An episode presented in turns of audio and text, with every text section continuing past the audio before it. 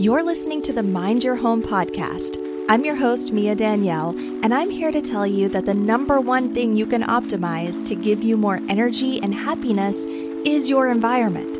If you're tired of the chaotic cycle and ready to feel energized at home with more simplicity, more energy, and less clutter, then welcome to the Mind Your Home podcast.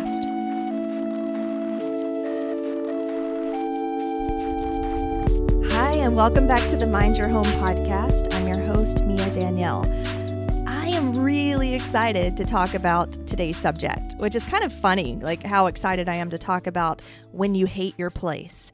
It doesn't seem like it's going to be a very positive or uplifting episode, but I have so much to say about this topic. In fact, I have three different general thoughts on when you just really hate where you live when you walk in the door and you just immediately kind of cringe because you don't you don't like it it doesn't look the way you want it to it doesn't you know it just maybe you're in a bad neighborhood just whatever whatever the situation is there are times for some of us at least, we go through times where we don't necessarily love the place we live and it can be really hard to look past that.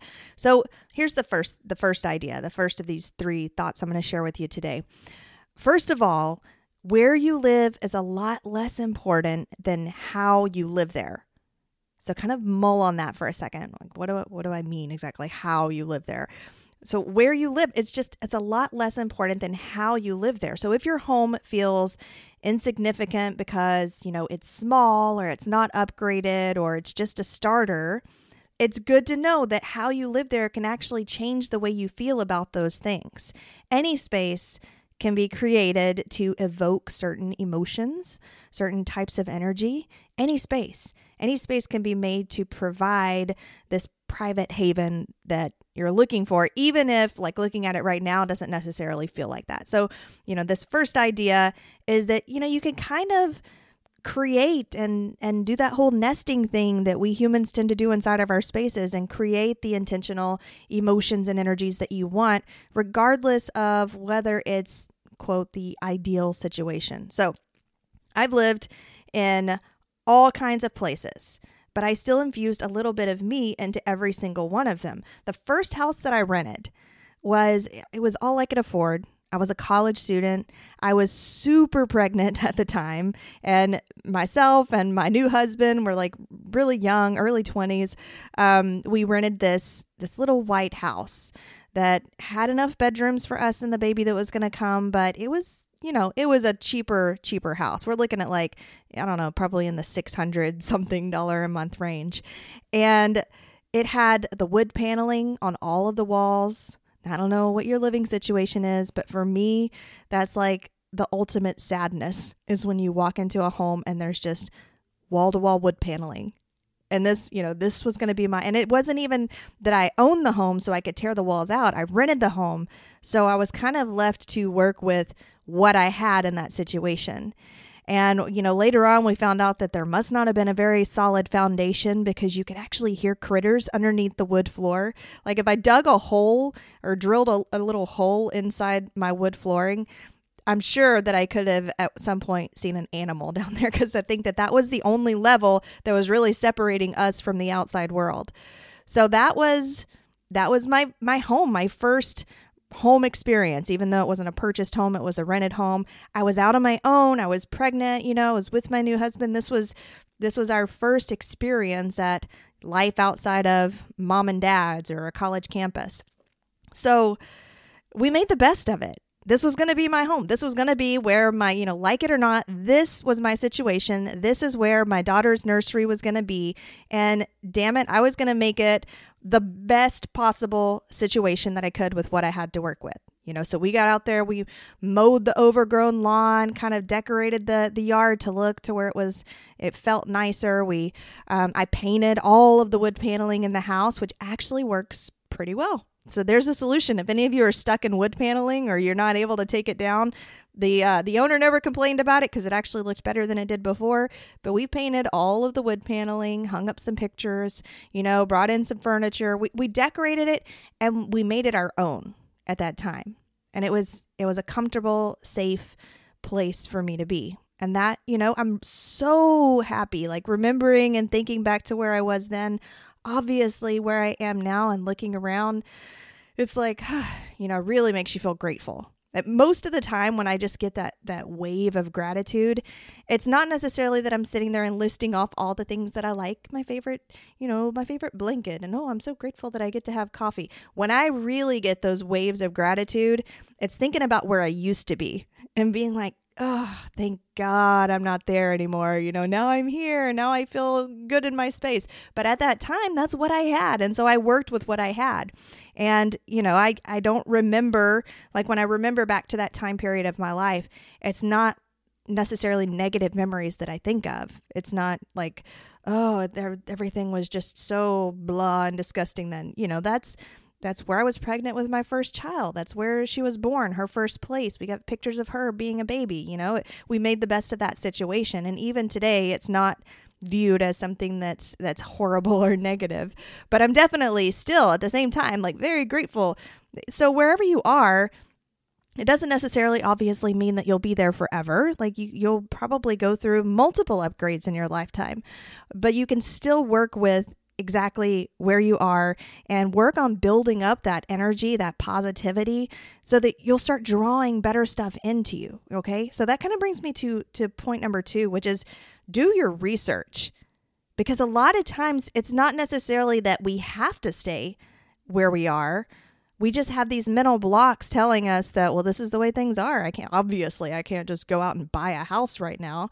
You know, and it's funny because Matt and I had this exact same conversation or yeah, exact same conversation right before we bought the condo that we're living in now. This place that I just I absolutely love this condo. I, I feel it feels like me, you know, like where every window is, the furniture, all the placements, it just feels like me and feels like home. But for 3 years we all lived in like a two to three bedroom apartment. We lived in a two bedroom a while. We moved up to a three bedroom, still in the same complex, and they looked pretty much exactly the same. And it was a much smaller place, and we all shared one bathroom between the four of us. It's me, Matt, and two kids, and we were all sharing one bathroom. Probably when I think about where we are currently in this condo, that's probably the first thing that we're like, oh, thank God we've got three bathrooms because sharing one bathroom with two tween girls and a you know adult female and male was just was the worst. But when we were living in that apartment, we would you know, have these conversations about well, what, what are our plans for the future? How long do you think it would take for us to save up to be able to get a house? And it just seemed like this whole fictitious future thing. Like we couldn't even really, we felt like, without doing any research, we felt like it was something that wasn't even worth like getting out a pen and pad and writing down how we were going to get to the point where we could buy a house because obviously in the place that we live, like where we live in this Portland, Oregon area, the places are really expensive. So, like a nice house is going to cost you more than a quarter of a million. You know, it's going to cost a lot of money for the classic you know three bedroom brick family home it's to it's to cost a lot. And then you know and from our point of of mind you know we need to put down a certain percentage. They expect you to put down a certain percentage of the house. Well we don't have like $30,000 or $50,000 or you know however much we would need. We don't just have that sitting around. So obviously this is something that may absolutely never happen.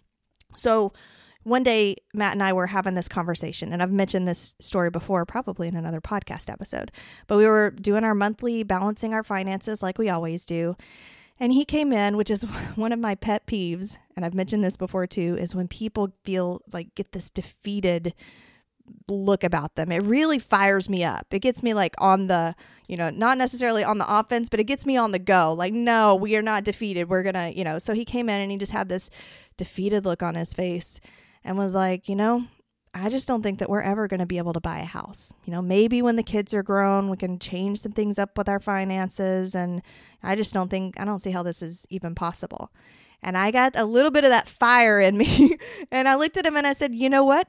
We don't even know what would be involved in buying a house. We've done absolutely zero research. We haven't spoken to a lender to find out what we would actually need to put down. We haven't spoken to a real estate agent. We haven't looked at any of the houses in the area ourselves to really take this to the next level of possibilities. We don't even know like how many years it would take us to get to that point because we've never done any of the preliminary research.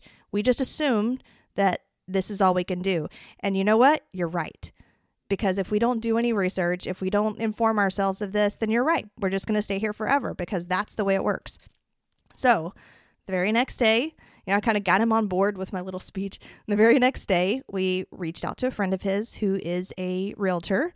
Um, you know, he recommended that we call and speak to some lenders first, kind of see where we stand. So we spoke to a lender, a couple of lenders actually, and we found out like within one to two days that we actually could be approved for a loan for a home or a condo or you know something. We we actually could potentially be approved for something. And by the end of that week we were pre-approved for a substantial amount of you know money like enough money that we would be able to get something that's decent that's not like a rundown shack somewhere. So, you know, we were like, wow, you know, we had no idea. We would not have even considered looking at these places on Zillow or wherever because we would have just naturally automatically assumed that no, we just can't do this. Okay. So we informed ourselves. And sometimes, like, whether it's you hate your job, you hate your house, you hate some kind of situation. I had a, um, 2004 GMC Envoy that was my grandmother's, who is since passed, but um, it's it's been in the family for a long time. I myself drove it for about six or seven years. Yeah, at least six or seven years, and it was it was starting to run down and had like over 110,000 miles on it. And occasionally it would just power off on me out of nowhere, like I'm just reversing or driving down the highway, and then the power just goes off and I have to restart the car. So it started doing things like that, and we knew it was near the end of its life, but we're like, you know it was the same situation. We're just like, well, obviously we can't afford a car right now, so we'll just let's keep trying to fix this one up. And eventually, it went kerplunk, and we were told by many people that it's trade-in time. Like this vehicle is not going to operate for you anymore unless you are looking at spending multiple thousands of dollars. So, I mean, for years I had been like dreaming of okay well the next car that i get later on down the line when that happens the next car i get is going to be a mini cooper because i think those are so fine. They're so cute with their little you know special big eyeballs in the front of the car and i don't know it, it has a lot of personality that car does. So uh you know so later on in the future well of course when my car died well, now it's looking like the next car that I'm going to get is going to be like a couple thousand dollar piece of junk on the side of the road, most likely, because we're not really looking to change our finances. We did the research. You know, actually, it looks like I actually could get the car that I wanted. So, what did I do? I went out, I got my Mini Cooper. We named him Ollie. And I'm I love it because it's i mean that's the space that i'm in when i'm not at home. When i'm not at home i'm driving to the store. I'm driving to uh, you know to work with people. I'm driving to do different things. And that's like my mobile home essentially is my car. And I'm so happy, so excited when I walk downstairs and I see little Ollie sitting in the garage and it just it brings a smile to my face. Now obviously, I talk a lot about minimalism, so I'm not saying that belongings bring happiness. That's not where we're going here. I'm talking about doing the research when you think that you have this block or this limiting belief that I just can't, I just can't, or things are the way they are, so the status quo must remain. Um, to take that first step, the very first step is to inform yourself. Look up things get information talk to people. It doesn't it doesn't have to be scary. It's not like you're committing to anything. You're not jumping off the bridge just because you reach out and put your feelers out a little bit. A lot of people will spend years at a job that they hate surrounded by coworkers that they can't stand and inside of them they probably have this potential to do these wonderful things that make them happy. But being stuck in that status quo and refusing to even consider the possibility of something different, consider it just enough to look outside of that and do just a little bit of research without committing, just a little bit of research. I mean, that can change the whole traje- trajectory of your life. It can change your level of happiness. And it just requires you pulling yourself out of that limiting blockage, that limiting belief, and saying, well, what if? Well, let's well, let's just check it out. Let's do a little bit of research, right? I will say that your space matters so much that it's worth at very least informing yourself. Okay, so here's the third thought or idea that I have about this topic. and it's very similar to the first one that we talked about, which was, you know, how you live is more important than where you live. Where you live is a lot less important than how you live there. Well, this one is a little more focused on the aspect that wherever you go, there you are. Okay. Your misery may have a lot more to do with you and how you're living. It may actually be you that's making you miserable. We've all known that person, right? Okay. So I have a specific unnamed person in mind who used to just, oh, they, they hated the house that they lived in so much. And they would say it all the time like, oh, I hate this place. I hate walking in the door. I feel like it's making me physically ill just being inside of it. And it was like an ongoing thing for years. They just, they hated the place. But you know, like in the back of my mind, and we probably all known this person, I was thinking, you can move a million times and you're still going to feel the exact same way that you feel now. I mean, how many of you know somebody, and maybe you are this person, who is always saying, Well, if just this, I need to just change this. And you're just thinking, you know, like, I need to get rid of this toxic relationship. And in the back of your mind, you're thinking, Why? So you can exchange it for another one, you know, because it's, it's these habits, it's these behaviors that are on cycle. So if you're constantly miserable inside of your space and it's just bringing you down and you're feeling depressed, would it actually change if you were in a different location? And I've seen this happen like with family members or friends who they do upgrade and they move to a big beautiful house and everything is great. And then they just end up trashing that place out you know? And it looks just like the previous place. It may be bigger and nicer but it, the vibes and stuff that you get when you're inside are still the same as the previous place and the person is still miserable. And it really had nothing to do with the house or the structures around them because like i said and and you know the first thought that i had about the the first concept that uh, that you can create any space to be what you need it to be. You can create any space to give you that private haven, that sanctuary that, you know, give you the energy that you need when you're inside of it to make you feel comfortable and secure. You can do that really with any space. But if you're in a space and you do constantly feel miserable, it's worth it's worth doing a gut check and asking yourself, what would change if this situation changed? If if I were in a different home, if I were to move to a different city, maybe everything would change. Maybe it really is the house. Maybe it's really the people that you're surrounded yourself with there, or you know the the environment that you're in there. That if you were to uproot or to move or you know to change that environment, that it would fix everything. I totally believe in that, uh, and I've done that myself at different times in my life when I felt like I was just in a rut or I was surrounded by people that just weren't the right people for me.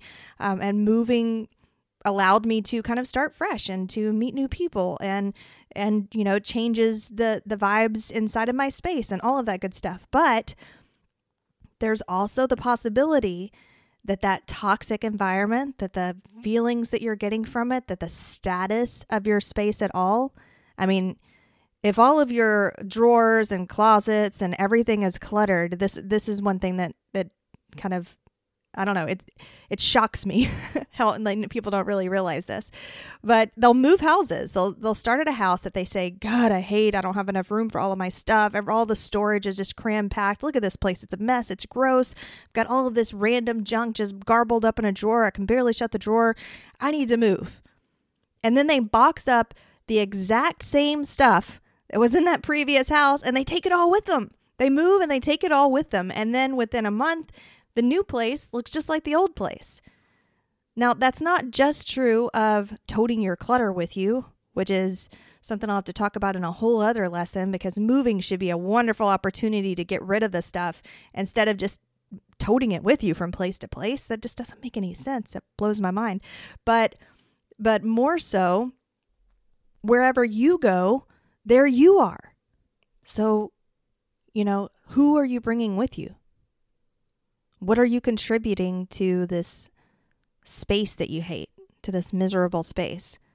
What what activity, not activity, but behaviors or mindsets is generally where it is. It all stems from your mind. You you get in these habits, you think you're worth a certain amount, you get these ideas and identities about you and then you live those out You have these beliefs, these stories, how you view yourself, and then you just live that out continuously on a daily basis. Well, if you moved houses, who are you bringing with you? What version of yourself are you bringing with you? And is that person going to feel the exact same way that they are here? Are they going to recreate the exact same situation, the exact same living environment that you have right here? Because how you live is a lot more important than where you live. So, hopefully, this is all food for thought. If any of you listening are struggling with the whole, well, I hate my space dilemma, or like, I don't even want to invest in fixing this space up because I hate it, you know, hopefully, these three thoughts together can help you to make whatever changes are necessary in order to feel differently about your space, whether that's adapting to your space and like reevaluating how you're living in it, how you're viewing it, what what you're doing within it to make it give you what you want, or whether it's a matter of you needing to break down some blocks and go out and get some more information and change the situation that you're in currently. So, whether your hang up, if this is you, happens to be one of I need to transform my space, then I recommend you start with my four step decluttering checklist, which I will link below in the show notes.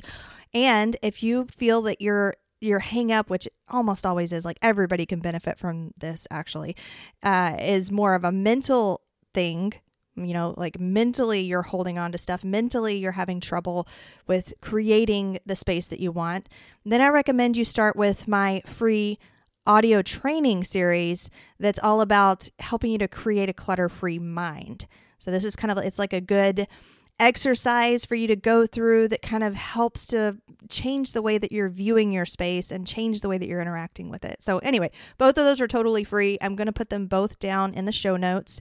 So, if this is you, you know, take some action. Nobody should be miserable every day. Nobody should come home and hate being at home every day. That's the saddest thing in the world. So I will catch you back next week. If you haven't left a review over on Apple Podcasts, then go do so now. That helps people to be able to find me and find this podcast. You have a great day, and I'll catch you next week.